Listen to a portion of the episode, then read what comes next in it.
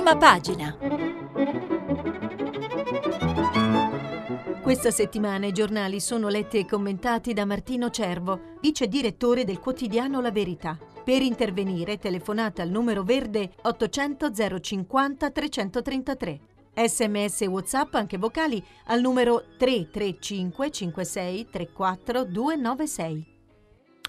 Buongiorno dalla sede RAI di Milano, le 7, 16 minuti e 20 secondi. Vi ricordo che stiamo pubblicando anche sui vostri messaggi vocali sul sito di Radio 3 e dunque è la manovra, o meglio il passaggio con fiducia della legge di bilancio in Senato dopo una parziale riscrittura uscita dalla Commissione eh, bilancio appunto di eh, Palazzo Madama a tenere eh, banco e occupare in molti casi l'apertura o comunque ampie parti del del primo sfoglio dei giornali oggi, come è inevitabile, i eh, voti eh, che ha preso la maggioranza eh, sono stati conteggiati nella tarda serata di ieri e quindi eh, l'informazione ovviamente eh, occupa il primo sfoglio dei giornali. Eh, cominciamo a eh, dire, riassumere, visto che nelle scorse settimane, come inevitabile, c'è stato un susseguirsi di notizie, alcune confermate, altre smentite, di mh, progressive modifiche appunto sulla eh, legge di bilancio, eh, cominciamo a eh, dedicare la prima parte della rassegna agli articoli che eh, tentano un riassunto eh, appunto dei contenuti principali della manovra, anche perché da qui in avanti i tempi di discussione eh, sono decisamente eh, compressi e di fatto le due Camere, al netto del lavoro delle eh, commissioni, soprattutto quella del Senato, non avranno una grande possibilità di intervento eh, sulla manovra, cosa della quale eh, ieri l'ex Premier Renzi si è anche scusato in aula. Allora cominciamo dal Sole 24 ore che eh, anche ovviamente per vocazione di quotidiano economico-finanziario dedica più pagine a questi interventi e riassume fino dalla pagina 2 eh, e 3 eh, il contenuto dell'apertura del quotidiano che è ultime correzioni, ecco eh, la manovra. Dunque i numeri anzitutto 166 sì, 128 eh, no al maxi emendamento eh, approvato appunto al Senato, ora il testo passa alla Camera, l'immature fino all'ultimo, dice il Sole 24 ore, plastic tax ridotta a un decimo, salta la stretta sulle auto, confermati lo stop all'aumento dell'IVA e il taglio del cuneo. Più nel dettaglio allora alcune manovre. Eh, ci sono stati circa 70 rilievi della eh, Ragioneria dello Stato, spiega il eh, pezzo riassuntivo e non firmato dei eh, giornalisti del Sole 24 ore, eh, su altrettante norme una quindicina di stralci decisi dalla Presidenza del Senato. Si è concluso così a un passo dal voto di fiducia sul maxi emendamento il vasto e sofferto restyling della manovra. Addirittura d'arrivo sono saltate la Tobin Tax sul trading, il rinvio da luglio 2020 al 2022 della fine del mercato tutelato, quindi non ci sarà questo rinvio e finirà il mercato tutelato eh, tra pochi mesi. Sarà molto interessante eh, seguire i ricaschi sui costi vivi o risparmi vivi per i consumatori e, e saltano anche i ritocchi approvati in commissione sulla cannabis light, di questo ci occuperemo più avanti perché c'è stata una forte polemica politica di cui danno conto i giornali. Stop anche al congelamento a tempo del reddito di cittadinanza invece della decadenza nel caso di contratti a termine che facciano sforare i tempi previsti previsti. Stop all'arrivo della cambiale digitale e a nuove assunzioni nelle province. Semaforo rosso anche alla possibilità di dotare gli studi dei pediatri di strumenti di diagnostica. Questo è quello che è saltato cosa c'è eh, invece? Completamente sterilizzate, questa era la missione principale che si era data alla neocostituita maggioranza, le clausole fiscali da 23,1 miliardi del 2020, composte da 22,7 miliardi di aumenti IVA e 400 milioni di accise, ma proprio sul terreno delle accise, spiega il Sole 24 ore, eh, il governo ha effettuato una marcia indietro per il biennio successivo dalla riduzione di 350 milioni del 2021 e 100 milioni del 2022 prevista nel testo originario, si è passati a un previsto aumento rispettivamente di 821 milioni e 1,283 miliardi, credo che sia nei due anni confermato il parziale disinnesco delle componenti IVA per 9,4 miliardi nel 2021 e 2,9 l'anno successivo. Ancora da luglio partirà uno dei provvedimenti più importanti quanto a risorse immesse nel circuito economico che è il taglio del cuneo fiscale. Da luglio 2020 scatta infatti sempre sole 24 ore che lo spiega un taglio del cuneo fiscale da 3 miliardi che diventano 5 miliardi dal 2021. C'è però un miliardo di scorta per blindare i saldi. Eh, la voce clausola taglia spesa, il quotidiano spiega la manovra contiene una clausola taglia spesa da un miliardo sotto forma di congelamento di varie voci dei budget dei ministeri da far scattare entro la prossima estate nel caso in cui gli obiettivi di finanza pubblica concordati con Bruxelles non venissero rispettati. A concorrere alle coperture ci sono anche alcuni tagli di spesa. E ancora eh, l'IMU che eh, diventa unica inglobando la vecchia Tasi, il 2020 segna infatti l'addio alla Tasi che viene incorporata nella nuova IMU, per i contribuenti non cambia molto, soprattutto non si riduce la pressione fiscale perché le aliquote dell'IMU incorporano quelle fin qui applicate appunto alla Tasi. Eh, per quanto riguarda il capitolo welfare e sanità, addio al super ticket e più fondi alla disabilità. Bonus casa debutta la detrazione al 90% sulle facciate e al capitolo nuove tasse, cui altri giornali dedicano eh, molto spazio, eh, le, le, tasse ambientali diventano micro, era entrata in Parlamento come la manovra delle microtasse che poi tali non sono se, come quelle sulla plastica, arrivava a cubare nella sua versione iniziale un prelievo sulle imprese di oltre un miliardo nel 2020 e 2.2 a regime. Eh, alla fine va detto che appunto queste eh, tasse hanno subito una eh, parziale riduzione rispetto eh, all'aumento prospettato all'inizio del cammino della manovra e dunque le tasse ambientali tra plastica, bevande zuccherate, auto aziendali inquinanti e accise sul gasolio escono dal Senato ampiamente ridimensionate con un maggior gettito complessivo che non arriva a 200 eh, milioni. Il cambio di rotta sui concessionari delle autostrade ha portato all'arrivo della nuova Robin Tax, un'addizionale IRES di 3,5 punti percentuali dovuta da tutti gli operatori del mondo dei trasporti che operano in concessione. Il calvario del governo 15 marci indietro in 80 giorni è un articolo a pagina 3 del Sole di Manuela Perrone eh, nel quale si fa un po' il riassunto delle eh, avanzamenti e marce indietro appunto che hanno caratterizzato questa eh, manovra pesantemente riscritta eh, in commissione eh, bilancio al Senato, dal contante agli appalti fino alle detrazioni, i nodi che hanno diviso gli alleati per quella che a giudizio del quotidiano economico finanziario è una eh, manovra senza anima, così recita l'occhiello di questo articolo a pagina 3. Ecco, questo è un po' il riassunto delle principali eh, misure. Alcuni giornali si concentrano, come dicevo, soprattutto sulle nuove entrate, soprattutto quelli con taglio critico rispetto al governo, la stangata è servita, eh, titola il giornale mentre eh, la verità parla di tutte le tasse della manovra approvata appunto grazie al voto di fiducia. C'è poi ovviamente in attesa del passaggio alla Camera dove al momento non è ovviamente in dubbio la eh, tenuta eh, politica dell'esecutivo, c'è però eh, un eh, attrito per usare la parola che campeggia nel titolo di apertura del Corriere della Sera eh, che continua ad attraversare gli alleati. Manovra, fiducia tra gli attriti è infatti il titolo principale del quotidiano diretto da Luciano Fontana. Eh, Renzi serve un cambio di passo, Conte irritato via la verifica, lite sulla eh, cannabis. Ecco, di che si tratta eh, questo tema eh, della cannabis? Lo vediamo tra eh, pochissimo. Il Corriere della Sera dedica il primo sfoglio, pagina 2 e 3, proprio eh, più che i contenuti della manovra agli equilibri interni alla eh, maggioranza, come dicevo, mentre a pagina 5 e 6 ci sono due specchietti che eh, riassumono rispettivamente le nuove tasse per fare cassa e fondi e sconti per l'auspicata ripresa.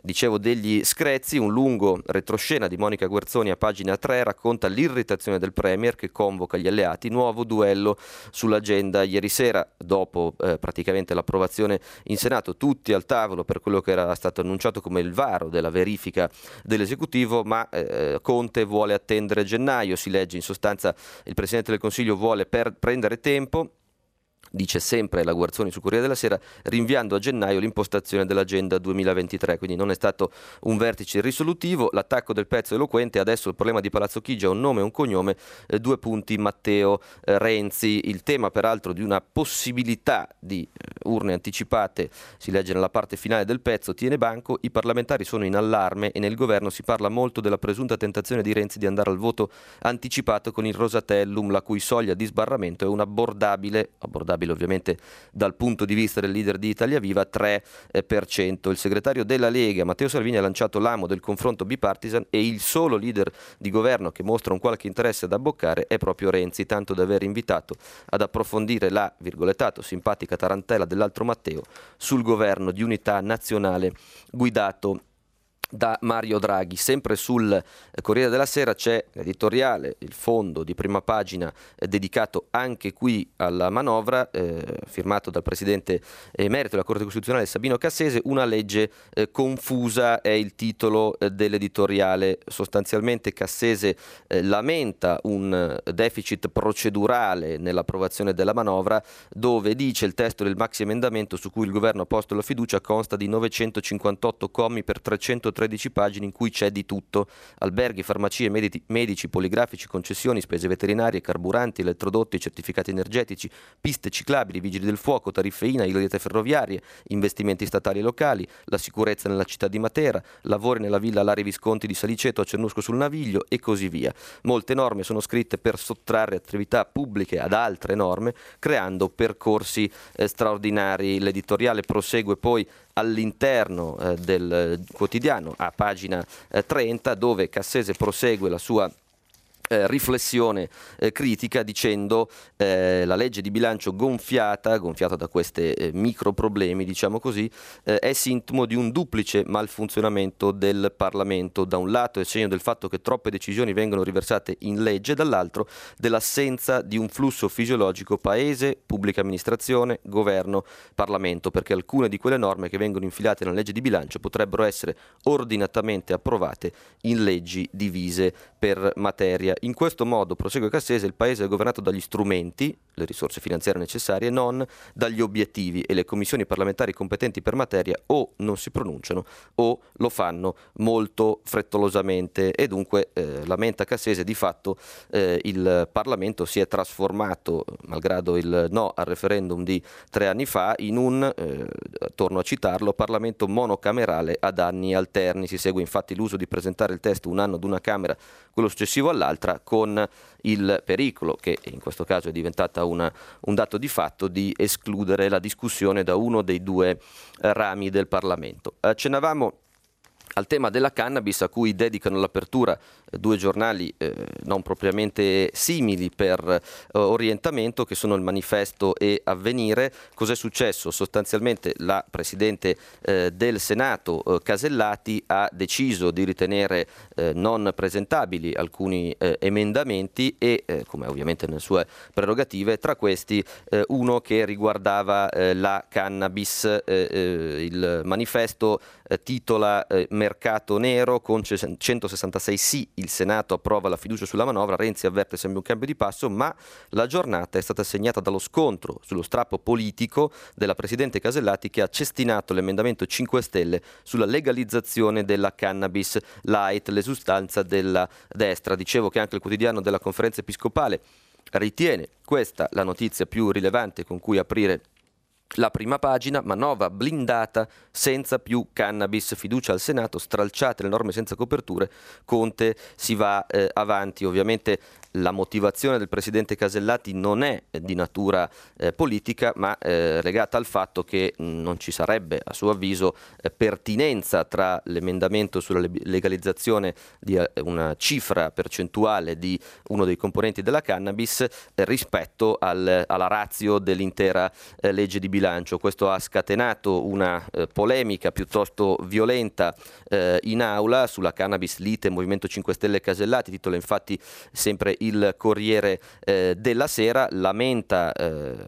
alcune forze della maggioranza una decisione politica perché la norma eh, prevedeva l'introduzione di un'imposta, quindi era ammissibile, dice per esempio eh, Riccardo Omagi, ma eh, sta di fatto che è stata appunto ritenuta inammissibile e la polemica legata a questo, che tocca ovviamente aspetti non solo economici ma anche eh, sociali, per dire così, ha molto eh, agitato eh, l'aula di Palazzo Madama con scambi di accuse e un centrodestra, almeno su questo, eh, che si è eh, ricompattato. Eh, stando a una pagina per così dire economica, tengono banco sui quotidiani anche i seguiti della vicenda della Popolare di Bari, di cui abbiamo lungamente parlato eh, ieri mattina. Dunque ieri è stato il primo giorno eh, dopo eh, l'approvazione eh, notturna, anche in questo caso, eh, del decreto che di fatto porta al salvataggio della banca pugliese e le pagine dei giornali a questo dedicate si concentrano soprattutto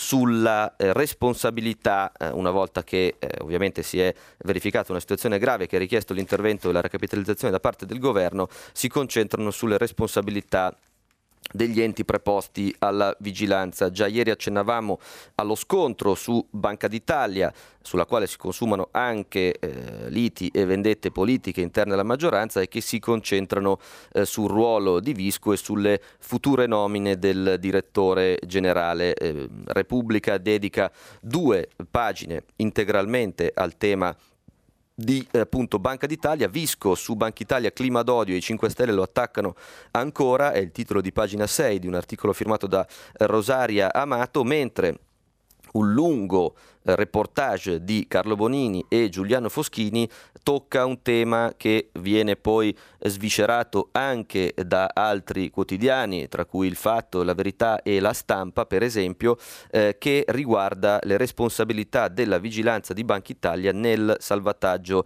di Tercas, una banca di Teramo che è stata all'origine di un eh, conflitto con le istituzioni eh, comunitarie perché si impedì allora di usare il fondo eh, interbancario e una decisione che portò poi di fatto il governo di allora Renzi ad anticipare il bail-in nel novembre del 2015. Nel 2000, luglio 2014 scrivono Bonini e Foschini su Repubblica, la Banca d'Italia autorizza la Banca Popolare di Bari ad acquisire il controllo di Banca Tercas al fine di garantirne la sostenibilità la sostenibilità, scusate, l'intervento viene accompagnato da un contributo di 330 milioni alla Banca Popolare di Bari da parte del Fondo Interbancario di tutela dei depositi e eh, viene sostanzialmente erogato un mutuo di 480 milioni a eh, Tercas, malgrado ci fossero eh, un parere eh, negativo del capo degli ispettori di Banca Italia sulla eh, tenuta dell'istituto eh, e dunque sulle responsabilità di Banca Italia è dedicata anche l'apertura della stampa. Banca Italia si rivela all'assalto della politica sulla popolare di Bari e anche, anche loro parlano, anche la stampa in un retroscena, pagina 3, firmato da Barbera e Paolucci, eh, ci si concentra su questo prestito da mezzo miliardo che mette nei guai eh, Banca Italia, tema appunto accennato anche da Bonini e qui spiegato eh, nei particolari. Della vicenda si trova traccia nel bilancio 2013 della banca salvata e commissariata nel weekend. A novembre, è stato, novembre ovviamente 2013, è stato erogato dalla Banca Popolare di Bari a Banca Terca su un finanziamento per euro 480 milioni. Detto finanziamento è stato concesso per permettere a Banca Tercas di estinguere un precedente mutuo erogato dalla Banca d'Italia, lo stesso mutuo appunto di cui parlava eh, Bonini e Foschini su Repubblica. Fonti della vigilanza spiegano così l'accaduto. Si trattava di un prestito per far fronte a una carenza di liquidità. I tempi per restituire questo tipo di erogazioni non sono lunghissime, non appena ce ne sono state le condizioni condizioni è stato restituito in apparenza tutto regolare, con un però la restituzione di quel prestito viene imposta ad una banca a sua volta in condizioni eh, precarie, dunque si pone il tema di un regolatore non particolarmente eh, efficace sia eh, a livello nazionale sia a livello internazionale nella fattispecie eh, dell'Unione Europea, gli sgambetti di Banca Italia e UE a Popolare di Bari è il titolo di taglio di prima pagina eh, della verità, sempre dedicata a questa complessa eh, vicenda. Eh, più eh, dedicato invece al punto di vista da qui in avanti per chi ha investito a vario titolo eh, nella banca è un utile specchietto di Milano Finanza che eh, a pagina eh, 3 prova a fare il punto su cosa succederà rispettivamente a azionisti, eh, obbligazionisti e correntisti dell'istituto eh, pugliese. Dunque Francesco Ninfole eh, spiega rispondendo a, a, delle brevi capitoletti, a delle domande semplici e chiare quali saranno le conseguenze del salvataggio per gli azionisti della Popolare di Bari, per i 70.000 soci ci sarà difficile, spiega, recuperare denaro perché gli azionisti sono i primi a farsi carico delle perdite. Dunque con il rafforzamento patrimoniale le azioni saranno diluite fino ad arrivare a zero. Resta da verificare se il governo definirà un rimborso, oggi previsto al 30% per gli altri istituti in crisi. Cosa rischiano gli obbligazionisti? Si chiede poi. Quelli più a rischio sono i subordinati per 290 milioni totali, di cui 220 collocati eh, a clientela al dettaglio. Al momento non si può dire con certezza se saranno coinvolti e in quale modo. In primo luogo perché il piano di salvataggio per la Pop Bari deve essere definito in concreto ancora. In secondo perché sarà necessario il parere della Commissione UE, lo cenavamo ieri, a cui spetta di decidere sull'eventuale esistenza di aiuti di Stato. Non ci sono invece le condizioni per il bail-in, quindi con il coinvolgimento degli obbligazionisti senior e dei correntisti oltre i 100.000 euro, perché la procedura riguarda le grandi banche sottoposte a risoluzione e questo non è il caso della Popolare di Bari. Obbligazionisti e depositanti avrebbero potuto subire perdite anche in caso di liquidazione disordinata, di fatto evitata dall'intervento eh, del governo. E poi anche qui si spiega eh, il tema dell'intervento a, coside- a cosiddette condizioni di mercato, eh, giudizio che spetta appunto alla Commissione eh, europea. Chiudiamo il capitolo relativo alla popolare eh, di Bari eh, eh, con un articolo sul Corriere della Sera di Federico eh, Fubini, il vice direttore eh, del Corriere che scrive da Bari e racconta la storie eh, piuttosto impressionanti di azioni a mogli e cognati così bancari hanno rovinato anche le loro famiglie. La riflessione che fa Fubini, piuttosto evidentemente condivisibile, è che nel momento in cui i bancari stessi hanno suggerito alcuni investimenti ai propri familiari, eh, eh, è ragionevole pensare che non sapessero di rifilare eh, loro la fregatura che poi si è dimostrato. Il fatto stesso che i direttori di filiale e i consulenti finanziari, scrive infatti il Corriere della Sera eh, a pagina 8, eh, vendessero ai loro parenti dimostra che fino a tre anni fa neanche loro si rendevano conto di cosa stavano facendo, riempivano i conti di analfabeti finanziari sempre con lo stesso titolo impossibile da rivendere e a prezzi assurdi, senza informare dei rischi, a volte senza neanche tutte le firme eh, necessarie, eh, spiega eh, Fubini nel eh, pezzo che scrive da inviato eh, a Bari e questo eh, diciamo, chiude per finora il capitolo eh, della delicata eh, sistemazione dell'Istituto della Popolare di Bari su cui sicuramente i giornali torneranno a concentrarsi anche nei prossimi giorni. Dicevamo delle tensioni politiche eh, che restano dopo eh, l'approvazione al Senato del maxi emendamento eh, della manovra e come accennavamo poco fa eh, tiene banco questo eh, non chiarissimo nella sua concretezza appello eh, di Salvini dove l'unico a prenderlo sul serio. Appunto sembra come detto poco fa Matteo Renzi a questo dedicato il retroscena di Marco Cremonesi sul Corriere della Sera a eh, pagina eh, 10, ma anche la stampa eh, si tuffa su questo eh, argomento tipico da notisti eh, politici e da ricostruzioni parlamentari, lo fa con un articolo appunto di Fabio Martini a pagina 7, governissimo con la Lega, Renzi getta l'esca eh, a Salvini. Non è ben chiaro in effetti se questa mano tesa preluda a un'alleanza che porti a un governo di larghe intese o se eh, sia fatta per anticipare al voto o eh, la prima cosa sia funzionale alla seconda, di qui la, la, la vaghezza di alcuni eh, articoli, non, non, quello di Fabio Martini che dice per ora è soltanto un'esca, un'esca piccola piccola e a futura memoria, ma è una novità Matteo Renzi la produce a sorpresa dagli scranni di Palazzo Madama mentre eh, sta annunciando il voto favorevole di Italia Viva alla finanziaria del governo Conte. Dopo un incipit bruciante a un certo punto Renzi con nonchalance ha aperto a Matteo Salvini. Voglio credere ai capi della Lega, il virgolettato del leader di Italia Viva, che evidentemente hanno superato la sbornia anti-europeista del no al MES visto che sono arrivati a proporre un governo di unità nazionale. Se davvero hanno voglia di essere seri, votino il nostro piano shock per sbloccare 120 miliardi per i cantieri definire i leghisti, nota Martini, almeno potenzialmente seri e responsabili, è un'espressione tutto sommato irrituale in una maggioranza che considera Salvini come l'uomo nero, come il male assoluto. Una piccola gentilezza e unesca che prelude una futura intese, sia pure nel segno dell'emergenza tra i due Matteo, si chiede il cronista della stampa, dopo i loro contatti diretti e informalissimi e dopo l'apertura di Salvini a un'intesa bipartisan sulle regole da, da riformare, si può davvero immaginare che il fantasioso laboratorio italiano possa produrre un governissimo tra opposti nella lunga lunga giornata del Senato, occorre fare un passo indietro e tornare alla mattina e così prosegue la ricostruzione eh, appunto di Fabio Martini eh, sulla stampa relativamente a questo eh, spunto eh, offerto ai cronisti dalle eh, parole tra le righe di Renzi. Stando sempre alla politica, Repubblica dedica invece l'apertura eh, di fatto a un eh, sondaggio corroborato dalle eh, parole attribuite al Presidente del Consiglio Conte fare i pazzi non serve, questo è il virgolettato eh, che apre il quotidiano eh, la Repubblica, eh, Conte la responsabilità, paga ma i leader boicottano la verifica, si legge a pagina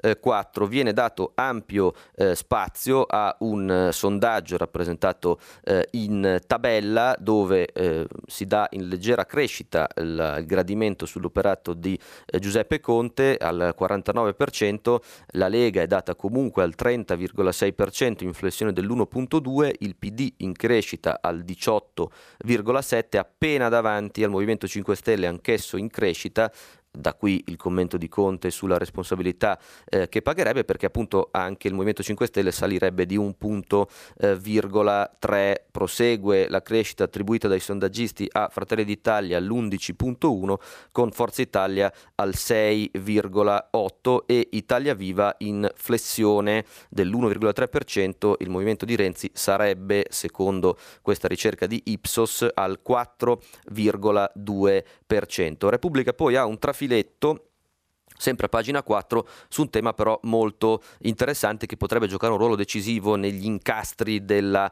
eh, legislatura. Eh, il titolo è Taglio dei parlamentari, Salvini punta sul referendum che può avvicinare il voto. Di cosa si tratta? Il pallottoliere, scrivono Emanuele Lauria e Matteo Pucciarelli, segna 63, quindi ne corre ancora uno. Manca la firma di un solo senatore per allontanare il taglio dei parlamentari attraverso la richiesta di un referendum, taglio dei parlamentari ovviamente votato tra i primissimi provvedimenti della neocostituita questa maggioranza cosiddetta giallo-rossa.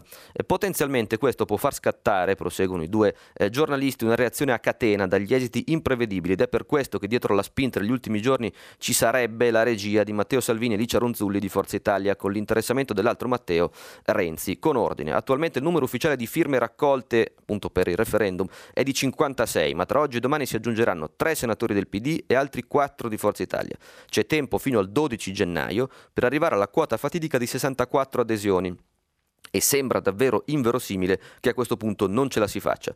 Cosa succederebbe? A quel punto le firme verranno consegnate a un funzionario del Senato che le metterà in cassaforte. La convocazione del referendum costituzionale sarebbe così automatica nel 2020. Ma se dovesse cadere il governo con la consultazione in programma, questa verrebbe spostata, ma la riforma voluta dai 5 Stelle slitterebbe e la legge elettorale rimarrebbe quella attuale, di cui la spiegazione che questa accelerazione sulla raccolta firme dei senatori potrebbe essere appunto decisiva per, eh, paradossalmente, per anticipare eh, le eh, elezioni addirittura chiude il pezzo di Lauria e Pucciarelli, questa impennata di adesione non sarebbe casuale, appunto è Salvini che manda avanti quelli di Forza Italia, è il refren che trova conferme sia a destra sia nel PD, perché a quel punto le possibilità di un ritorno al voto aumenterebbero con Renzi garantito da un sistema elettorale agevole e quindi la possibilità di correre in solitaria. Ecco, questa è la, ricostruzione che fa eh, Repubblica. Il fatto... Eh, dedica invece la sua apertura a una serie di eh, numeri, in particolare legati al tema dell'immigrazione eh, e più specificatamente dei rimpatri effettuati dal nuovo eh, governo nato in agosto. Il quotidiano diretto da Marco Travaglio fa un confronto tra Salvini appunto e il, la, il suo successore al Viminale che è Luciana Lamorgese, migranti nell'UE, eh, commenta il Fatto Quotidiano, Lamorgese batte Salvini 5 a 1 parlando di dati impietosi che si riferiscono ai eh, ricollocamenti, cioè alla dire, eh, redistribuzione in accordo con i partner dell'Unione Europea eh, degli eh, migranti che giungono sul nostro eh, territorio. E il servizio alle pagine 6 e 7 del Fatto Quotidiano eh, a firma di Alessandro Mantovani eh, dice i migranti ricollocati in UE moltiplicati per 5.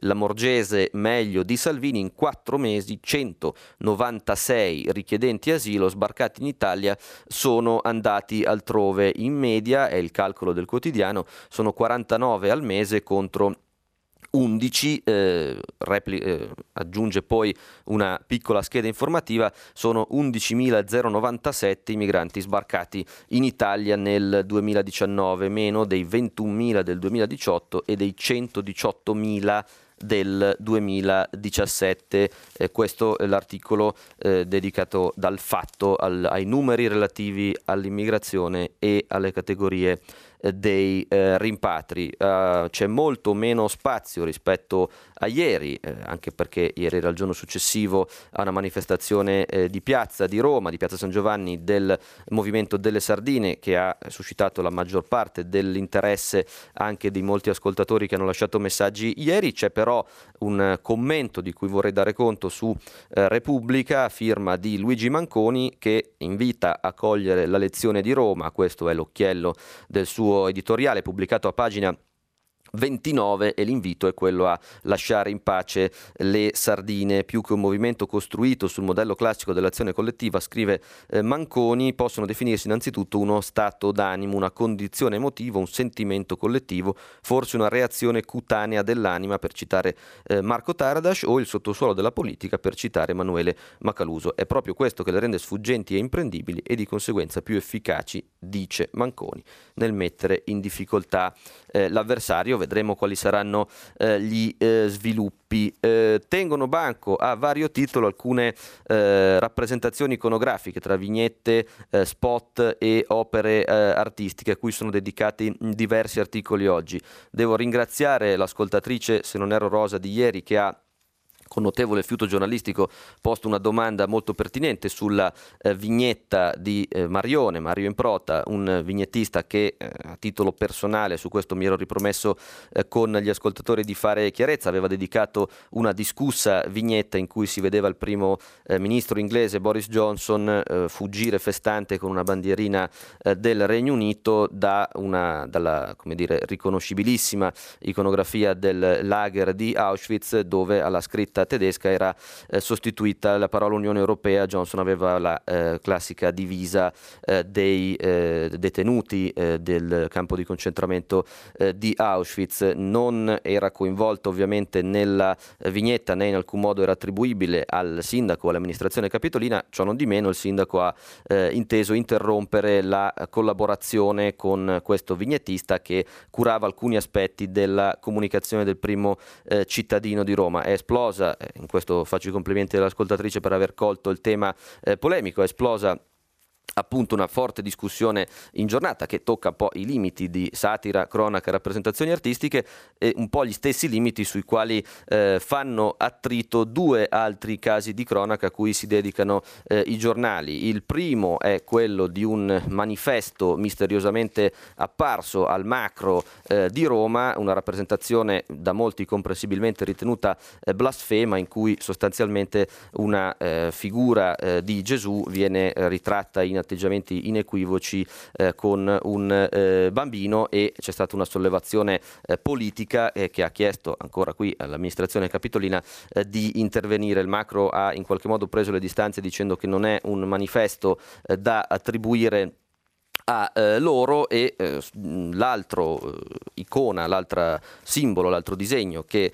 suscita eh, perplessità, che ha suscitato perplessità è un manifesto pensato dalla eh, Federcalcio per stigmatizzare il tema eh, del razzismo negli stadi che ha commissionato a un artista specializzato in raffigurazioni di quadrumani tre volti di scimmia, messaggio che evidentemente voleva essere scioccante, forse non ha esattamente ottenuto gli effetti effetti sperati. C'è una ampia eh, pagina di eh, esteri che eh, apriamo con la visita che oggi il ministro degli esteri Luigi Di Maio eh, effettuerà in Libia, prima a Tripoli e poi a Misurata, perché evidentemente è uno dei eh, forse ultimi eh, tentativi eh, di ricucire una situazione eh, molto vicina alla eh, guerra eh, civile nella quale l'Italia potrebbe giocare un ruolo. È Repubblica il quotidiano che eh, dedica più spazio a eh, questa visita e ovviamente al contesto che la eh, sottende. Pagina 2 e 3 di Repubblica infatti sono dedicate alla crisi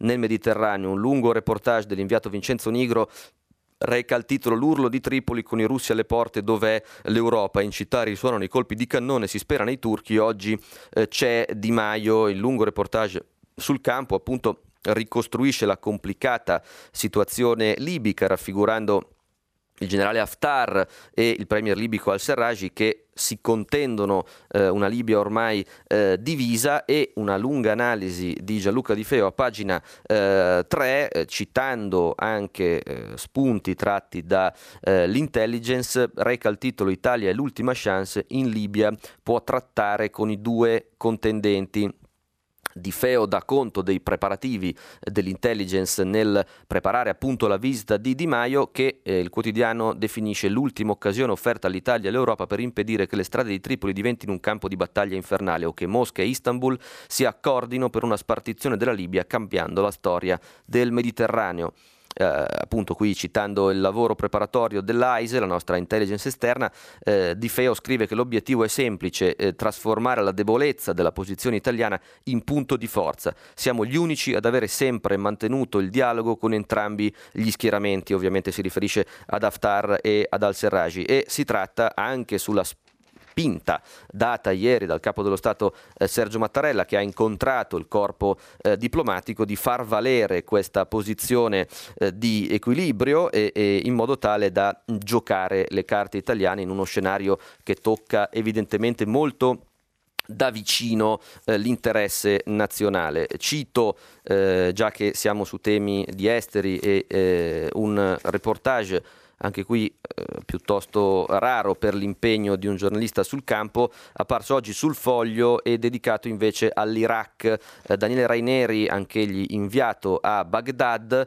racconta la vicenda piuttosto impressionante delle milizie filo-iraniane che in Iraq fanno eh, uso un'espressione non del cronista, il lavoro sporco per il governo. Raineri ha incontrato alcuni manifestanti iracheni che hanno raccontato le violenze eh, subite da queste milizie che mappano le proteste, leggo dal sommario del titolo del quotidiano diretto da Claudio Cerasa, mappano le proteste e uccidono poco alla volta per non dare eh, nell'occhio. Viene chiamato terzo partito questo eh, insieme di bande, indica l'assortimento, dice Raineri, di milizie armate che in Iraq vive di vita propria propria, non sono il governo, non sono le forze di sicurezza, ma si occupano lo stesso della repressione e possono commettere violenze che il governo e la polizia invece non possono, almeno in via ufficiale, commettere. Il lungo eh, reportage di Rainieri eh, contiene anche descrizioni piuttosto impressionanti di questa ondata di violenza che a suo dire è eh, di fatto giustificata e anzi incentivata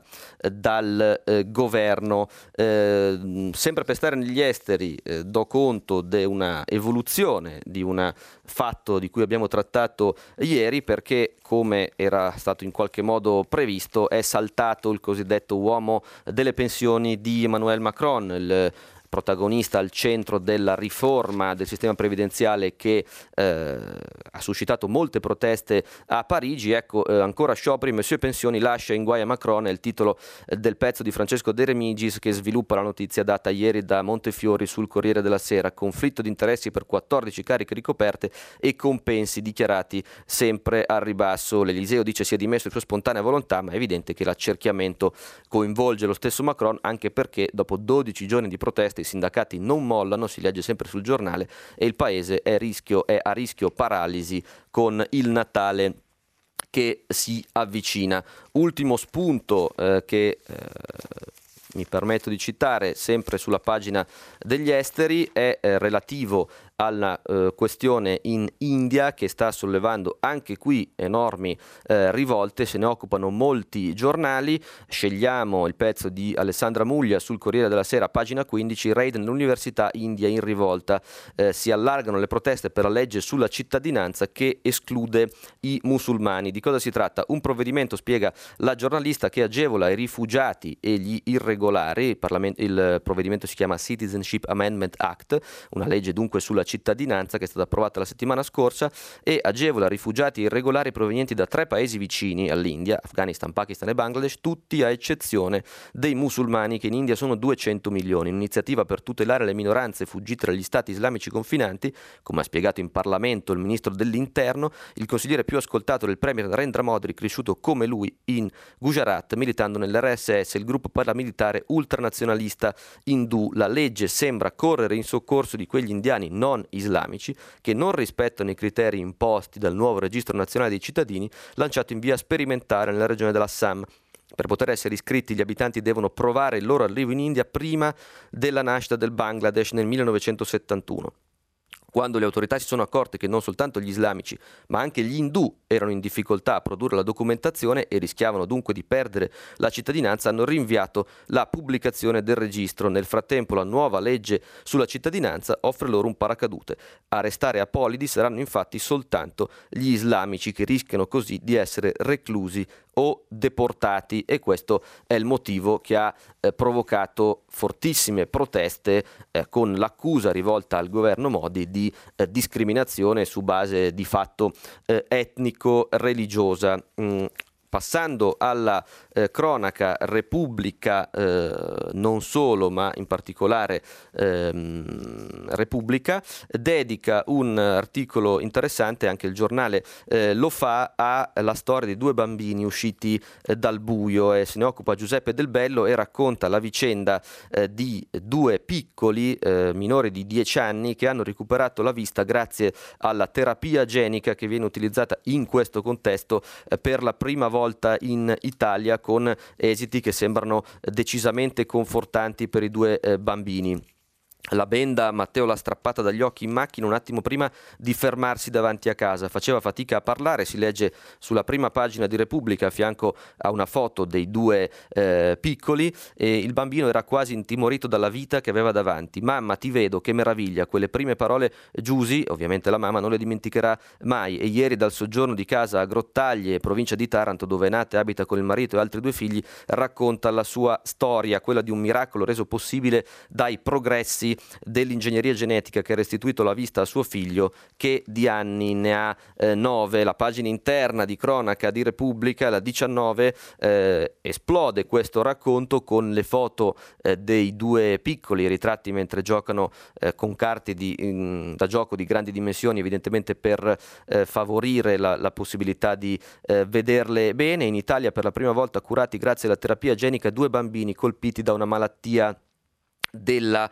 retina, in particolare si legge nel pezzo è una distrofia retinica ereditaria, si identifica nella progressiva degenerazione dei fotorecettori che a sua volta causa una rilevante riduzione della capacità eh, visiva, soprattutto nelle ore eh, buie e notturne. Eh, la mamma dei piccoli racconta eh, l'incontro decisivo con un oculista a Taranto che per primo sospettò la malattia genetica e lui poi ci ha salvato, racconta eh, Giusi, indirizzandoci alla professoressa dottoressa Francesca Simonelli che al, Polite- al Policlinico scusate, dell'Università Vanvitelli di Napoli dirige la clinica oculistica e da 12 anni aveva iniziato la sperimentazione su questa malattia grazie a un farmaco che interviene sui geni eh, anomali. In sostanza, dice Giusi, il campo visivo di Matteo era concentrato come attraverso un binocolo, gli mancava l'area A periferica. A tre anni la conferma diagnostica ci cadde il mondo eh, addosso. Non abbiate paura, ci disse il medico, il bambino è piccolo, la ricerca va avanti, ma di sera non vedeva quasi eh, nulla. Poi la eh, selezione, ovviamente con l'accordo eh, della famiglia, per partecipare a queste eh, terapie sperimentali assieme a un'altra bambina pugliese, ricoverati insieme, pronti a sostituirsi a vicenda e ora, esulta la professoressa, è il punto di partenza per curare in futuro molti eh, pazienti di questo eh, tipo. C'è ancora spazio per alcune eh, segnalazioni, in particolare eh, la stampa, pagina 13, ma anche il giorno che a questo eh, dedica la eh, foto di eh, prima pagina. c'è il tema che è esploso ieri per una statistica che è stata pubblicata della eh, cosiddetta fuga di cervelli o esodo dei laureati. L'Istat infatti ha diffuso alcuni dati piuttosto eh, impressionanti, 182.000 emigrati negli ultimi dieci anni, ovviamente dall'Italia, eh, meta preferita la Gran Bretagna. Il dato è in aumento ovviamente riferito al 2018, ultimo dato di cui eh, c'è un censimento eh, completo, sono eh, in crescita dell'1,2% rispetto al 2017. Il conto spalmato sugli ultimi dieci anni fa di 816.000 italiani eh, che hanno eh, lasciato il nostro paese negli ultimi eh, dieci anni tra il 2008 appunto e il 2018. Vanno e vengono, ma soprattutto vanno, scrive Fabio Poletti che racconta eh, questo dato. L'anno scorso, quando già si parlava di Brexit, di fatto due anni dopo il referendum, gli espatriati nel Regno Unito sono stati 21.000, segno che nemmeno all'inasprimento della de- burocrazia per i detentori di un passaporto non inglese è stato un deterrente eh, sufficiente. Ecco, con questi dati drammatici a cui è dedicata anche la prima pagina eh, del giorno, concludiamo la rassegna stampa eh, di oggi. Ci sentiamo tra poco per il filo diretto con gli ascoltatori. Martino Cervo, vice direttore del quotidiano La Verità, ha terminato la lettura dei giornali di oggi. Per intervenire chiamate il numero verde 800 050 333. Sms WhatsApp, anche vocali, al numero 335 56 34 296. Si apre adesso il filo diretto di prima pagina. Per intervenire e porre domande a Martino Cervo, vice direttore del quotidiano La Verità, chiamate il numero verde 800 050 333. Sms WhatsApp, anche vocali, al numero 335 56 34 296. La trasmissione si può ascoltare, riascoltare e scaricare in podcast sul sito di Radio 3 e sull'applicazione Rai Play Radio. Buongiorno, bentrovati al filo diretto, vi ricordo che stiamo pubblicando i vostri messaggi anche vocali sul sito eh, di Radio 3, sono già molto numerosi i contributi che giungono dai lettori, ricordo eh, di firmarli sempre per aumentare le possibilità eh, che vengano letti e, corre- e correttamente identificati. Mm, dunque sia il tema della eh, cannabis light sia quello della manovra occupano molti eh, dei eh, messaggi eh, degli ascoltatori. Eh, una di questi, eh, Mara di Chieti, vorrei chiedere se il taglio del cuno fiscale riguarderà anche le pensioni eh, come spero. da quanto si è capito, spero di non essere impreciso in questo momento, direi di no perché tutti parlano di una misura che riguarda le buste paga, però su questo promettiamo un approfondimento perché il tema è molto delicato eh, magari eh, su domani. Intanto, mentre do un'occhiata agli altri messaggi, prendiamo la prima eh, telefonata. Buongiorno, pronto? Sì, pronto, buongiorno. Mi, Mi dica, buongiorno. Andrea, mi chiamo Andrea e chiamo da Piacenza. Buongiorno. Io volevo intervenire a proposito all'ennesimo crack bancario. Sì. Io premetto che sono una ragioniere, non ho mai fatto questa professione, sono felicemente cuoco da dieci anni uh-huh. e mh, allora, nella mia vita ho conosciuto diverse persone uh, che hanno lavorato in banca e che hanno fatto parte di crack bancario, di assorbimenti o cose varie, cose di questo genere. Um, queste persone, anche semplici ragionieri come me, si rendevano conto che stavano vendendo della vera e propria spazzatura da semplici ragionieri. Quindi io dico le persone che hanno investito in, uh, in queste azioni delle banche uh, sono state truffate, sono state truffate da, dalle persone più grandi, dagli amministratori delegati, dai presidenti delle banche, perché questi semplici operatori di sportello sono stati obbligati quasi a vendere questi prodotti, quindi io sono assolutamente contrario al salvataggio di, queste, di questi istituti, di queste banche, anzi uh, mh, le persone, eh, gli amministratori delegati e i presidenti delle banche secondo me dovrebbero pagare in prima persona eh, quello che, che hanno fatto.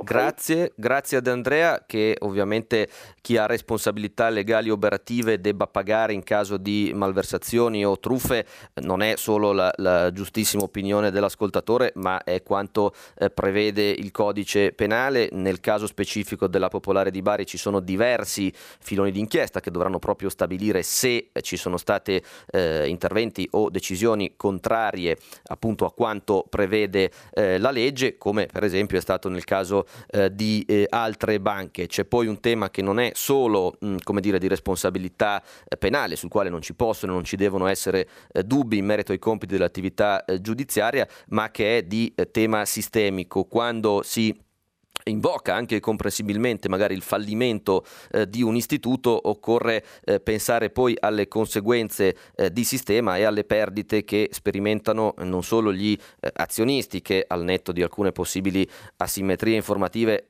sanno ovviamente di rischiare più eh, di altri investitori, ma eh, obbligazionisti e eh, correntisti. Gli interventi dello Stato e gli interventi a cui il regolatore, confusamente il regolatore europeo, ha spinto con mutevoli intenti in questi anni sono proprio eh, quelli di evitare che ci sia un contagio che va a far pagare anche eh, chi non c'entra nulla. Quindi per quanto riguarda gli aspetti penali su Bari, stando a questo, perché altrimenti il discorso si allarga troppo, eh, giudicheranno i numerosi filoni di inchiesta eh, che ci sono. Sul resto il tema è appunto come evitare che eh, eventuali malversazioni unite a situazioni eh, di crisi, a situazioni di difficoltà oggettiva nella redditività di una banca non si trasformino in situazioni che rischiano di avere un impatto negativo eh, per tutta l'area, per tutti i lavoratori, per tutti i depositanti. La prossima telefonata, pronto? Buongiorno. Pronto, buongiorno, sono Giuliano eh, dalla provincia di Biella. Buongiorno. Eh, chiamo, chiamo, riguardo ehm, alla, alla, questione dell'emendamento sulla cannabis industriale.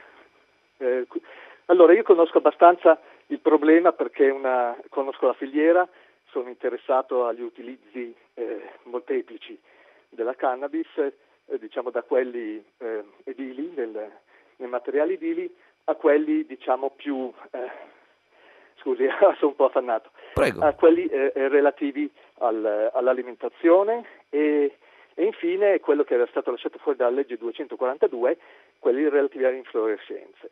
Eh, non è un tema di salute perché è una, eh, è una pianta, quella particolare di cui si trattava ieri, che uh-huh. ha sostanzialmente un, insuff- un insufficiente contenuto di principio attivo per essere considerata eh, psicoattiva. Uh-huh. Ehm, c'è una filiera che si sta formando con fatica, a fatica, nella quale migliaia di famiglie, agricoltori hanno, hanno investito, eh, sono stati eh, diciamo, eh, messi su dei negozi, delle attività economiche che adesso sono totalmente alla, in preda diciamo, alla, all'umore di, del questore o del, o del pubblico ministero eh, locale, perché ci sono eh, sequestri, poi vengono dissequestrate le sostanze, ma eh, nessuno può investire in maniera eh, sicura sul, su questa pianta che eh, sarebbe diciamo, aria fresca per, eh, per, la nostra agricoltura e per l'attività economica dei giovani.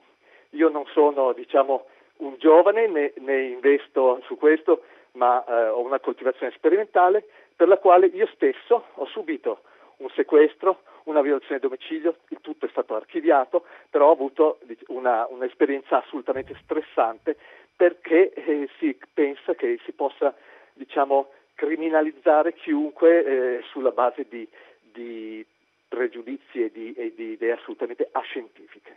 Chiaro. Eh, Grazie a, a, Giuliano per il suo eh, contributo anche personale che in qualche modo ci fa capire che al netto di come la si pensi eh, dietro questo provvedimento ritenuto inammissibile eh, ieri c'è in effetti una serie di problematiche che probabilmente incrociando la decisione presa eh, dal Presidente Casellati e la nota eh, scritta oggi sul Corriere della Sera da Sabino Cassese inducono probabilmente una riflessione più eh, complessiva che merita un'analisi più attenta e non confusa confinata a una di fatto non discussione come quella che c'è stata eh, in un impianto della legge di bilancio che eh, non può perdersi nella necessaria attenzione che dedicano questo come tanti altri argomenti. Ci scrive Massimo Scotti da Milano, messaggio delle 8 e 3 minuti, Savone e la Consob esistono a riguardo poi della proposta ecumenica di Salvini, vedo due paure, una l'arrivo di provvedimenti della magistratura, due una situazione finanziaria pericolosa creata anche dal suo governo. Per quanto riguarda Savone e la Consob, se la domanda è riferita eh, alle eh, banche, direi che in primis la vigilanza sull'operatività eh, bancaria è in capo a Banca d'Italia, ma non so se si riferisse a questo. Eh, in molti hanno eh, sottolineato che c'è la possibilità che la mano tesa da Salvini al governo abbia una strumentalità legata, come fa l'ascoltatore, a possibili problemi giudiziari. Salvini in questo momento è sottoposto ad alcune indagini, alcune anche per l'esercizio del suo, eh, durante l'esercizio del suo eh, mandato eh, da ministro. Alcuni hanno notato la possibile convergenza da questo punto di vista eh, di Salvini e eh, Renzi. Staremo a vedere chi avrà più filo, diciamo così, nella, nella, trattativa, se questa trattativa, questa intesa ci sarà e dove porterà. Ci scrive anche Gian Diego da Vittorio Veneto perché i giornalisti non si occupano del falso mito delle ecologiche auto elettriche ritenute da molti studi più, inclinan- più inquinanti scusate, nel loro ciclo produttivo dei più moderni turbo diesel. Questo è un tema in cui in realtà molti eh, si sono dedicati, soprattutto quando l'anno scorso la manovra eh, eh, aveva previsto degli interventi di sgravio nei confronti di alcune tipologie eh, di vetture che sono ritenute da molti, soprattutto quando il ciclo produttivo è preso nella sua eh, integralità, appunto non eh, tanto poi più green, diciamo così, delle, di quelle a cui siamo abituati. È un tema che merita sicuramente l'interesse che suggerisce il lettore. pronto? La terza telefonata? Sì, buongiorno Alessandro buongiorno. dalla provincia di Genova. Intanto rincambio gli auguri alla redazione, sono un abitué e grazie di prima pagina per questi finestre quotidiane. Grazie a lei del suo ecco, intervento, ci dica. Oggi i ragionieri alla ribalta, no? anche prima l'ascoltatore diceva che se ci vuole vedere chiaro bisogna vederlo con gli occhi da ragioniere. Il fatto è che eh, in questa pastrocchi di banche finanziarie che crollano e via discorrendo, eh, la visione chiara è l'ultima perseguita. In eh. quanto appunto poi la partita doppia non è che sia una scienza, è una cosa abbastanza semplice e altrettanto trasparente dovrebbe essere l'operato dei gestori delle finanze italiane, tanto private che pubbliche quindi più trasparenza e non come diceva qualcuno ieri che l'utente de- deve fare dei corsi di alfabetizzazione, deve essere diciamo, la proposta che deve essere comprensibile ma pienamente, no? se non che eh, diciamo un po' i vertici purtroppo anche dell'industria oltre che della finanza italiana in questi anni, come in tutto il mondo, si sono rivolte sempre a questi pseudo revisori, pseudo certificatori che non sono altro che società che poi sono una lobby mondiale, sono 4-5 con la terminologia anglosassone, che ovviamente collimano con le esigenze dei vertici delle aziende. No? Sì, I, vertici della, I vertici delle aziende tirano il bonus, i consulenti tirano la loro percentuale e cosa ne viene fuori? Tutta una palestra di, di incomprensibilità e soprattutto di sotterfugi. Mi vengono in mente quei giochetti che facevano poi i malandrini con le tre tazzine per far scomparire le situazioni e purtroppo poi ci si cade perché dove c'è patina io ai figli dicevo che dove c'è patina c'è maschera, purtroppo poi tanti, tanti ci cadono e si finisce così. Capisco il suo punto, Alessandro, grazie del suo eh, intervento. Quando lo leggevamo poco fa, eh, Fubini sul Corriere della Sera racconta di eh, funzionari che eh, affidavano, si presume in, in buona fede, anzi eh, sperando di aiutare la propria famiglia, investimenti poi considerati eh, a rischio, è evidente che c'è un problema come dire, di consapevolezza e di eh, chi opera all'interno delle banche anche a un livello che dovrebbe essere eh, più alto di quello eh, dei eh, semplici utenti, dei semplici correntisti o obbligazionisti che evidentemente si rivolgono eh, a una banca proprio perché non è loro compito possedere informazioni dettagliate sui bilanci della medesima, sul funzionamento o sulla complicatissima attività eh, del, del, regolatore che norma, che norma, il settore. Per cui in effetti è, eh, su questo personalmente mi sento di dare ragione sul fatto che è difficile mettere in capo all'utente finale di una banca le responsabilità che spesso non sono esercitate in maniera corretta neppure eh, dai dirigenti o dai funzionari con i quali eh, si interfacciano. Questo è un tema eh, estremamente interessante che purtroppo in Italia ha avuto eh, numerosi casi di applicazione negli ultimi quattro anni almeno direi dal eh, bail-in anticipato anticipato del novembre 2015. Eh, ci scrive Nicola da Pesaro, buongiorno, forse ora che si smetta di dare colpa alle scuole, università o alla pigrizia dei giovani se non trovano lavoro in Italia, mentre tante aziende non trovano personale. Le aziende, ci scrive Nicola, offrono lavori modesti, spesso precari e mal pagati, con poche prospettive di crescita oppure non appetibili per ragazzi cresciuti nella società consumistica post-industriale. Il messaggio eh, prosegue, eh, in effetti pone il tema eh, diciamo della, della, dei salari, per, per usare un termine chiaro e preciso, che spesso sono il fattore fattore eh, primo della eh, difficoltà a stabilire un, un una buona eh, nesso tra domanda e offerta di lavoro e che poi facilmente vengono invece eh, letti come una eh, scarsa volontà eh, dei nostri giovani magari di impegnarsi nel lavoro. Mm, mi colpisce confrontare la notazione di Nicola con la statistica letta poco fa delle centinaia di migliaia di giovani peraltro istruiti, il che rappresenta una sconfitta doppia per un sistema paese che forma dei giovani le cui eh, competenze, qualità e capacità sono evidentemente buone per il fatto stesso che sono richieste all'estero, ma non riesce eh, a impiegarli qui. Probabilmente questo aspetto della nota eh, dell'ascoltatore coglie nel segno. La prossima telefonata, pronto? Sì, pronto, buongiorno. Sono buongiorno. Donata Favretto. Ehm, da dove ci chiama? Noi, la chiamo da Padova Buongiorno, sono, ci dica. Buongiorno, sono docente di tossicologia forense e rappresento anche un'associazione scientifica che è il gruppo dei eh, tossicologi forensi italiani. Io volevo intervenire sul tema della cannabis. Mm-hmm. In particolare ecco, volevo evidenziare che nell'emendamento che era stato proposto, oltre a liberalizzare eh, una cannabis con contenuto inferiore allo 0,5%, in cui fra l'altro era scritto libera vendita praticamente e quindi anche senza uh, distinguere se maggiorenne o minorenne, quindi era anche mal presentata questa, questa modalità di, uh, di, liberalizzazione della cannabis, che è mm. cosiddetta light, che non è light.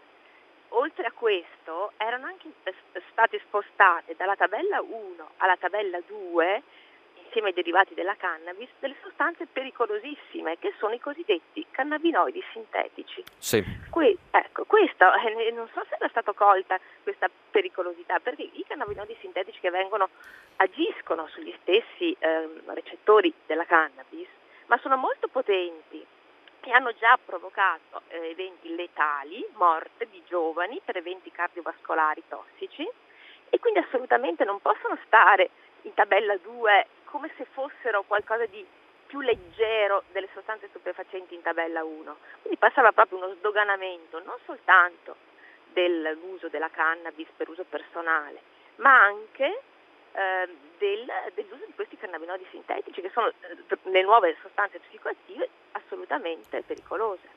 Molto chiaro, ringrazio Donata per questo contributo eh, qualificato che dal mio punto di vista non fa che eh, dire, sottolineare l'opportunità di una cautela e di un percorso legislativo più congruo relativo a un tema eh, così complesso e delicato che ha evidentemente non solo aspetti eh, economici ma eh, ripeto aspetti eh, sociali e sanitari come ha ben rappresentato la nostra ascoltatrice. La la prossima telefonata, pronto? Pronto, buongiorno. Buongiorno. Mi chiamo Salvatore, siamo dalla provincia di Avellino. Volevo buongiorno. Chiedere, la mia domanda era molto semplice. Le volevo chiedere come mai la gente continua a morire in mare, eh, però nessuno ne parla, nessuno ne parla molto, ne si scrive molto. E la gente non protesta, a parte questo movimento Le Sardine che ha perso molto, quindi può dare una risposta. Grazie Salvatore, la domanda è molto semplice e altrettanto eh, chiara e pertinente. Se l'ho ben compresa, l'ascoltatore eh, chiede come mai sugli eh, organi di informazione, televisioni e giornali eh, fino a pochi mesi eh, fa eh, si dava una comprensibilissima, ben inteso, attenzione a tremendi incidenti eh, che avvenivano in mare, spesso anche non esattamente in prossimità delle coste eh, italiane, causate da eh, migranti che al di là di eventuali eh, dire, collusioni o rapporti con eh, scafisti che ahimè li mettevano in mare puntavano eh, verso le nostre eh, coste. Queste eh, marce della morte, come purtroppo sono state definite, sulle quali eh, tante volte anche eh, il Papa è intervenuto, ahimè in effetti continuano, questo lo, lo dicono i, i, i, dati, lo mostrano i dati, c'è una forte polemica politica su quanto ci sia l'influenza del cosiddetto pull factor, cioè l'esistenza dall'altro capo del Mediterraneo di un atteggiamento politico eh, che tenda a non respingere queste imbarcazioni, quanto questo atteggiamento possa essere un fattore che stimola in qualche modo le partenze. Qui non è il caso di eh, perdersi all'interno di questa politica. La domanda però la trovo eh, molto pertinente perché essendo comunque in presenza di situazioni simili a quelle che so, si sono verificate per mesi e per anni purtroppo nel Mediterraneo con l'esistenza di più e più rotte destinate a, da, in alcuni casi alla Sicilia, alla Calabria, alla Puglia, addirittura anche alla Sardegna proveniente dalla Tunisia e dalla Libia, eh, come mai in questo momento eh, c'è meno eh, interesse interesse mediatico eh, sulla cosa? Credo sia una domanda molto giusta, credo sia una domanda alla quale non si riesce a rispondere senza eh, citare il fatto che in precedenza eh, questo tipo di eh, drammatici incidenti venivano politicamente attribuiti a una eh, politica più eh, di chiusura rispetto a questo tipo di eh, viaggi che era stata fatta propria dal governo Conte 1, soprattutto ovviamente per iniziativa politica dell'allora ministro degli interni eh, Matteo Salvini. Credo però che la domanda dell'ascoltatore colga un punto e anche sfidi eh, chi lavora nel mondo dell'informazione eh, ad applicare criteri di notiziabilità eh, simili laddove si sia in presenza di fatti di fatto eh, simili tra di loro. Continuano ad arrivare molti sms, raccomando sempre eh, di, for- di, firmarli. Eh, scrive Clara da Bologna, Salvini e Renzi segnano, un, so- segnano eh, credo volesse dire sognano, un governo di scopo con a capo Draghi. Ho capito bene, i due sono proprio eh, disperati. Dunque c'è stata una forte speculazione giornalistica sul fatto che in particolare Giancarlo Giorgetti, numero due della Lega, eh, si è limitato a commentare con un perché no all'ipotesi che eh, Draghi guidi un eventuale eh, governo di unità nazionale. Peraltro non è un mistero che tra Giorgetti e Draghi ci sia sempre stato un ottimo rapporto eh, personale da anni e quindi questa frase è bastata ad attribuire eh, chissà quali iniziative.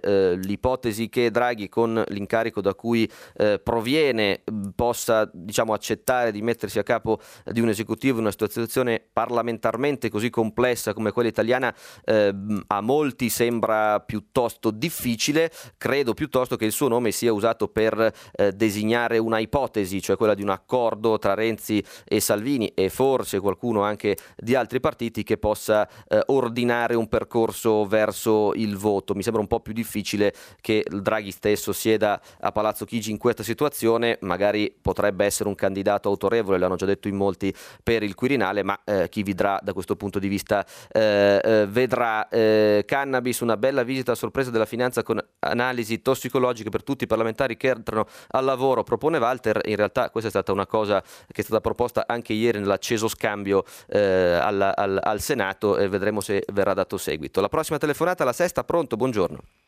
Eh, buongiorno, mi scusi, salve, sono Ilaria, eh, chiamo da Torino. Buongiorno. E mm, volevo dare il mio contributo e proprio in merito al tema della cannabis light, Prego. perché mi sembra che la legge del 2017 avesse legalizzato la coltivazione della cannabis e non la commercializzazione al dettaglio, per cui io ho l'impressione che questi negozi siano nati mh, mm, così un po' all'italiana, senza un'esplicita autorizzazione e che quindi questo poi abbia eh, indotto, spinto eh, anche la, la, la, procura, le procure ad intervenire con i sequestri e su questo poi si è, eh, c'è tutto un discorso giurisprudenziale sulla commercializzazione al dettaglio, però mi sembrava che la legge avesse legalizzato soltanto la coltivazione. Sì, credo. Grazie, grazie a, a, Ilaria. Evidentemente il tema eh, eh, giustificatamente occupava spazio eh, sui giornali. Credo che eh, fino a qui ci sia stata una zona un po' eh, grigia che poi, come diceva un ascoltatore poco fa, ha lasciato di fatto eh, forte ambito discrezionale alle iniziative della magistratura o dei tutori eh, dell'ordine pubblico, ma è sicuramente eh, un tema sul quale si tornerà eh, a lungo. Possiamo prendere direttamente un'altra telefonata? Pronto? Buongiorno? Pronto? forse c'è un problema, non so se mi sente. Pronto? Pronto, prego. Sì, eh, sono Gianni, telefono da provincia di Treviso. Il mio, eh, il mio intervento è sulla, sulle, la lenzuolata, le privatizzazioni di energia, telefoni, Sì. eccetera, eccetera.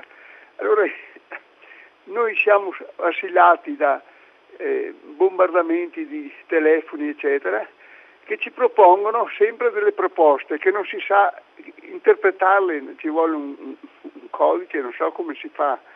Ecco, e allora io ridendo facevo un, un paragone che 30 anni fa avevamo i V-Comprà alla porta, che erano quei ragazzi marocchini, eccetera, che venivano a venderci fazzoletti di carta e queste cose qua.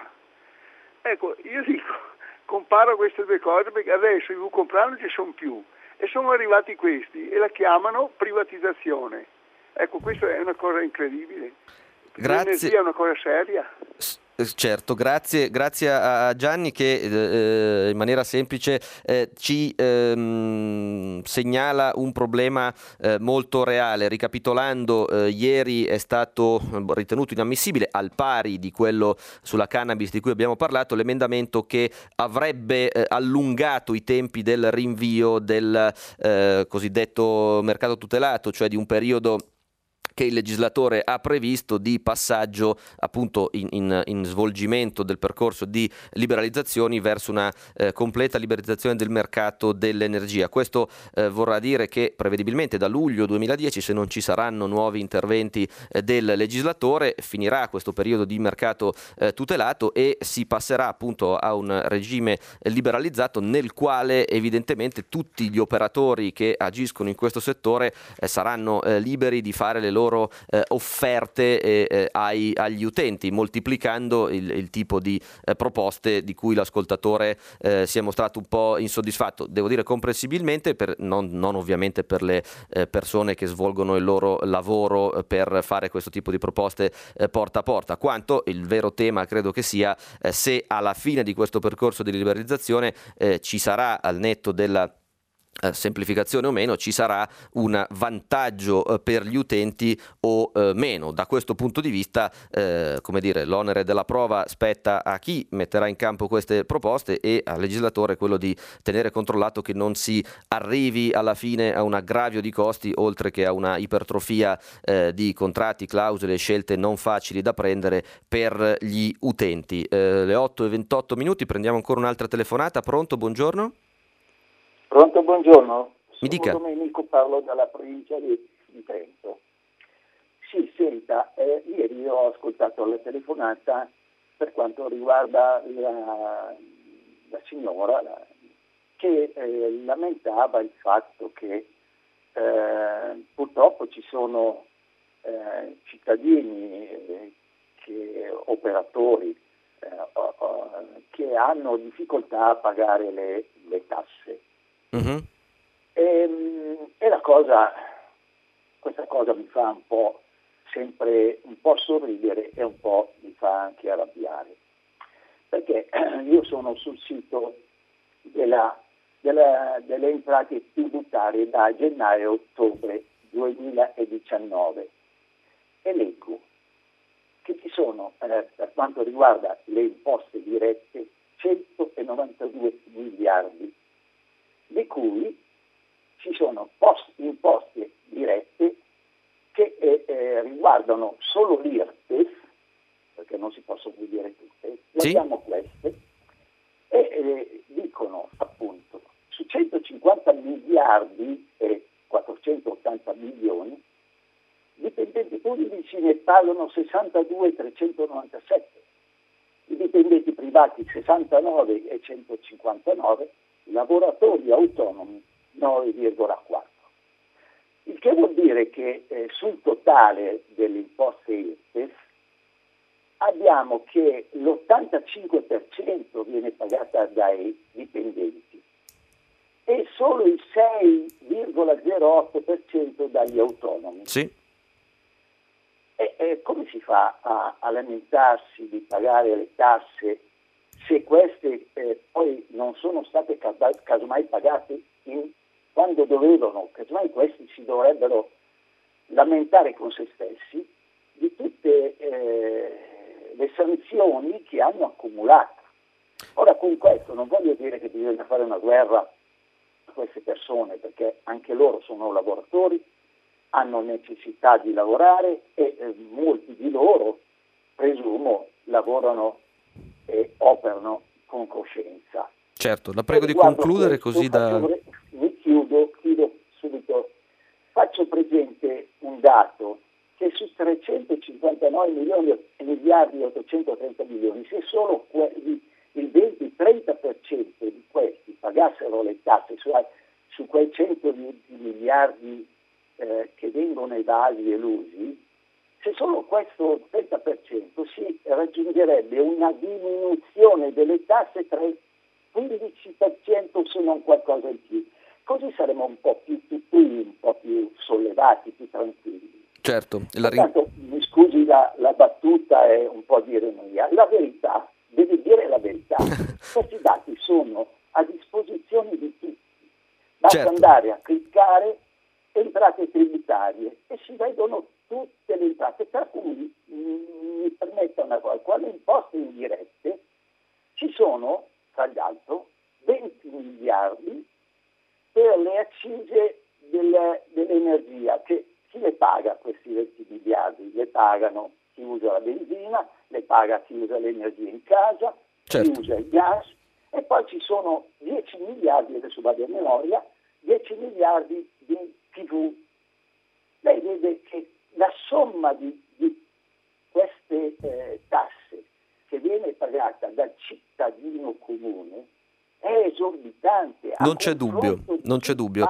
La, la saluto n- non perché lo voglio interrompere, ma per non togliere spazio eh, anche agli altri. Il, il, tenore del suo messaggio è, è, molto chiaro. Evidentemente, se lei cita, se ho capito bene, la, il dato eh, dell'IRPEF, evidentemente bisogna considerare che poi eh, gli autonomi hanno altri tipi di carichi fiscali. Il, però il senso del suo messaggio, al di là delle eh, specifiche voci fiscali, è inequivoco ed è quello che tutti gli osservatori eh, internazionali indipendenti colgono, cioè che il carico fiscale complessivo eh, eh in Italia, sommando tutte le varie voci e le varie categorie, è eh, tale da rendere eh, veramente faticosa non tanto e non solo l'attività di impresa ma anche quella eh, dei semplici eh, cittadini e in qualche modo eh, eh, come dire, rende spesso, lo diceva un'ascoltatrice se non ricordo male ieri, rende categorizzabile anche la, la, fattispecie appunto della evasione per necessità per tanti imprenditori senza voler ovviamente in questo giustificare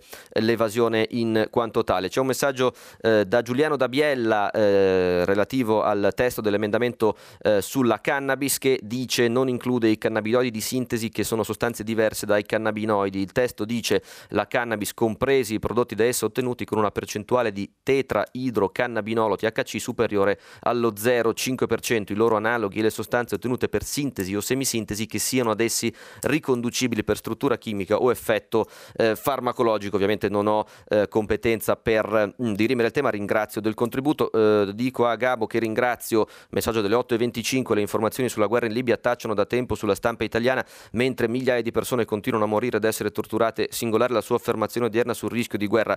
Evidentemente, mh, mm, grazie dell'annotazione, se sono stato ambiguo, colgo, colgo volentieri l'occasione di eh, chiarire. In Libia c'è eh, di fatto una guerra civile, abbiamo letto poco fa un eh, reportage che parla addirittura eh, dell'intervento eh, russo, di colpi di cannone che risuonano in città eh, a Tripoli. Dunque, se sono stato ambiguo, mi scuso, non c'è un rischio di guerra, c'è evidentemente una guerra in atto, il rischio è che diventi lo scenario eh, base con cui guardare a quel paese per i prossimi eh, anni. Abbiamo ancora tempo per una telefonata, pronto? Buongiorno. Buongiorno, mi chiamo Massimo. Eh, senta, io sono un cittadino comune e non mi intendo molto di economia e rivendico anche il diritto di non dovermene occupare per forza, come alcuni, alcuni pretendono eh, perché sono anche laureato ma ho altre, ho, ho altre, così, altre vocazioni e oltretutto la materia è complessa. Ebbene, in questi ultimi anni mi viene raccontato che le banche italiane sono molto più solide di altre banche di, banche di altri paesi europei, che non hanno in pancia i titoli della Grecia, che invece avrebbero le tedesche e le francesi e che sono in sostanza più stabili di quel che si racconta all'estero. Però le banche italiane negli anni continuano a fallire, mentre invece dall'estero notizie analoghe io non ne ho. Mi può spiegare questo fatto? Grazie. Allora, lei due cose di estremo interesse. La prima è se sia giusto esigere dai cittadini, questo veniva detto anche da altri ascoltatori, una eh, competenza economico-finanziaria eh, eh, alta. Eh, si potrebbe obiettare che in effetti a un cittadino non è richiesto avere eh, competenze mediche, proprio per questo va dal dottore. Lei pone un tema eh, di, di, di, grande interesse per il, il, dibattito che ha purtroppo una evidente ricaduta di cronaca sui, sui fatti di questi giorni. Le banche saltano saltano sono sempre eh, saltate, è di pochi giorni fa la notizia eh, che la Commissione UE ha approvato un intervento eh, di fatto pubblico, ancorché a condizioni di mercato, come recita eh, la formula prevista dalla Commissione UE eh, per Nordlandesbanken, che è una, una, una grossa eh, banca eh, territoriale pubblica tedesca e che completa un lungo elenco di istituti che hanno avuto bisogno di ricapitalizzazioni o interventi o per, per scongiurare fallimenti veri e propri che si sono eh, sempre verificati in Italia come in Europa. Eh, quello che credo determina molta della eh, preoccupazione con la quale si susseguono le notizie relative alle banche italiane è da un lato la frequenza con cui questi interventi si sono resi necessari, dall'altro il fatto che per il combinato disposto del regolatore eh, per la prima volta in questi anni eh, occasioni di questo tipo che finora avevano riguardato solo la gestione bancaria e al limite gli azionisti hanno coinvolto, come è stato stato nel caso di Etruria, Chieti, Ferrara e Marche nel novembre 2015 anche categorie che non erano mai state eh, toccate perché quando uno sottoscrive una obbligazione, nel loro caso, eh, non era prospettato il rischio che questa non venisse poi rimborsata, cosa che eh, invece nel caso delle azioni ovviamente comporta un maggior livello di rischio. Quindi non è che non saltino banche eh, all'estero, il tema è come eh, la crisi dei debiti sovrani, eh, dei titoli di Stato e poi la crisi di domanda che si è ingenerata per per eh, tutta una serie di circostanze che sarebbe complicato eh, riassumere qui dal 2011 in avanti abbia eh, leso al cuore quella che è la redditività eh, delle banche il cui modello soprattutto in Italia consisteva nel prestito a eh, famiglie e, e, imprese che veniva poi eh, restituito se e quando le cose eh, funzionavano. Sto semplificando molto ma è per dire che questa dinamica ha evidentemente impattato tantissimo sulla funzionalità base del tessuto italiano che è un tessuto bancocentrico per cui la prima eh, fonte di approvvigionamento del credito per tante eh, imprese è sempre stata primariamente eh, la banca. Siamo entrati nel pieno di un circolo vizioso è interessante vedere come anche le priorità imposte a livello dell'Unione Europea con lo smaltimento dei crediti deteriorati hanno inciso sui livelli e la tenuta eh, delle banche e su come queste eh, conseguenze abbiano impattato poi eh, sull'economia reale. Prendiamo l'ultima telefonata visto che siamo quasi in scadenza. Pronto? Sì, cercherò di essere breve. Danila della provincia di Napoli, a proposito della notizia che ha dato su quell'intervento di recupero della vista. Sì. Dunque, la domanda che io pongo è questa. Eh, questo dimostra come la ricerca sia valida e mi chiedo perché la ricerca non sia allargata anche alle medicine alternative. Le spiego perché per due motivi. In alcuni casi la medicina alternativa è una necessità. Io ho conosciuto due persone che non hanno potuto effettuare la chemio per motivi di allergia quindi non è stata una scelta, è stata proprio un obbligo. E ehm, poi anni fa leggevo, questo oltre vent'anni fa, che sono in via di esaurimento anche le risorse mh, per alcuni farmaci, mi pare si parlasse dell'antimonio, quindi quando sarà esaurito l'antimonio, i farmaci a base di antimonio come si, si produrranno. Allora, eh, se non ci abbiamo per tempo, corriamo il rischio di arrivare in ritardo quando, eh, come siamo arrivati in ritardo col cambiamento climatico cioè non ci saranno più risorse per la medicina su cui ora va avanti la ricerca e allora perché non allargare il campo? Eh, Danila, la ringrazio del, dell'intervento, evidentemente tocca un ambito eh, molto delicato, quello della medicina alternativa. Adesso abbiamo raccontato una storia eh, molto bella per le prospettive che apre relativa alla terapia genica. Credo che il tema delle risorse sia soprattutto un tema di eh, quote di PIL destinate alla ricerca e al finanziamento eh, ordinario della eh, sanità, che sono un altro tema molto sottoposto a stress di finanze pubbliche negli ultimi anni, con conseguenze che non è eh, difficile immaginare. Sono le 8.40, leggiamo ancora alcuni messaggi, ne arrivano molti eh, sulla eh, cannabis eh, eh e su eh, temi legati a eh, questa vicenda. ci scrive Gerardo dalla Germania, un ascoltatore oggi ha veicolato una fake news sulle auto elettriche confrontate con i diesel. Questo approccio poco tecnicamente informato della regola in molti campi viene sfruttato a fini politici. Non c'è altra strada che contrastare il vezzo facendo chiarezza. Spero di poterlo fare domani con un intervento ad hoc. Ovviamente è benvenuto Gerardo come tutti gli altri ascoltatori. Il tema è ovviamente eh, dibattuto e eh, delicato come eh, sottolinea eh, eh, l'ascoltatore. Stanno ancora arrivando altri messaggi. Noi siamo sostanzialmente alla conclusione del tempo eh, dedicato al filo diretto con gli ascoltatori e quindi ci fermiamo qui, ma dopo il GR Edoardo Camurri condurrà, prima, condurrà scusate, pagina 3 a seguire le novità musicali di primo movimento e alle 10 tutta la città ne parla che come sempre approfondirà un tema posto all'attenzione attenzione da voi ascoltatori. Ricordo che potrete riascoltare questo e gli altri programmi sul sito di Radio 3. Eh, buona giornata, ci risentiamo domani.